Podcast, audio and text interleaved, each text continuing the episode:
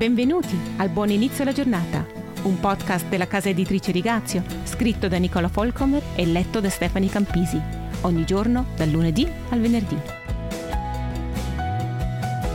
Cosa c'è di male nel lasciar crescere delle altre piante accanto alla mia?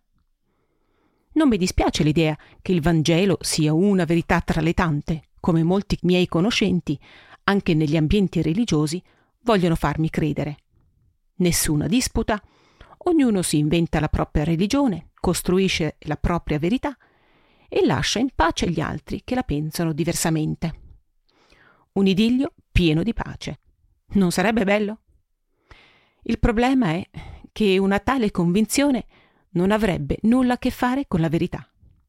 Gesù avrebbe affrontato la questione in modo diverso se il suo messaggio fosse stato una scelta tra tante. Invece afferma di essere l'unica via verso Dio e invita i suoi seguaci a rifiutare tutti i piaceri mondani e a seguirlo, se necessario, anche fino alla morte. Atti degli Apostoli 12-11. Questo è il punto di forza del Vangelo. Ci chiede tutto o niente. Freddo glaciale o acqua bollente. Dentro o fuori. Sembra difficile finché non conosciamo colui che lo richiede non un dittatore arbitrario e dominatore che usa i suoi sudditi come carne da macello per i propri scopi, ma un padre premuroso che ha sacrificato la propria vita per i figli ancor prima di pretendere qualcosa da loro. Un padre che sa che la vera felicità nella vita si trova solo nel rapporto con lui e che l'amore con cui il mondo ci illude è una grande falsità. Se scendesse a compromessi a buon mercato, non sarebbe Dio, se ci consegnasse un kit con il quale potremmo mettere insieme il nostro mix di religiosità, non sarebbe nemmeno Dio.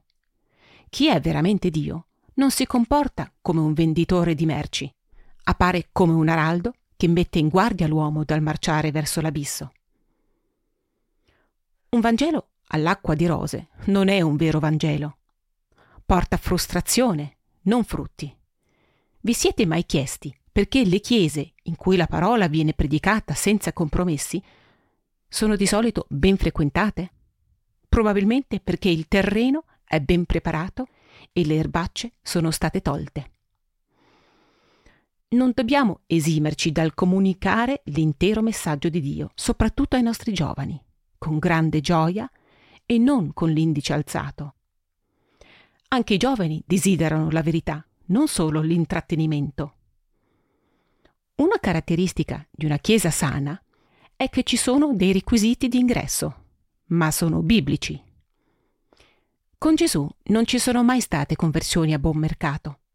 Una volta sconvolse un giovane dicendogli di vendere tutti i suoi beni e di dare il ricavato ai poveri. Luca 12:33. Non ha cercato di conquistarlo ad ogni costo il desiderio gioioso di seguire Gesù e di camminare nelle sue vie, di togliere dal terreno tutto ciò che ostacola la crescita.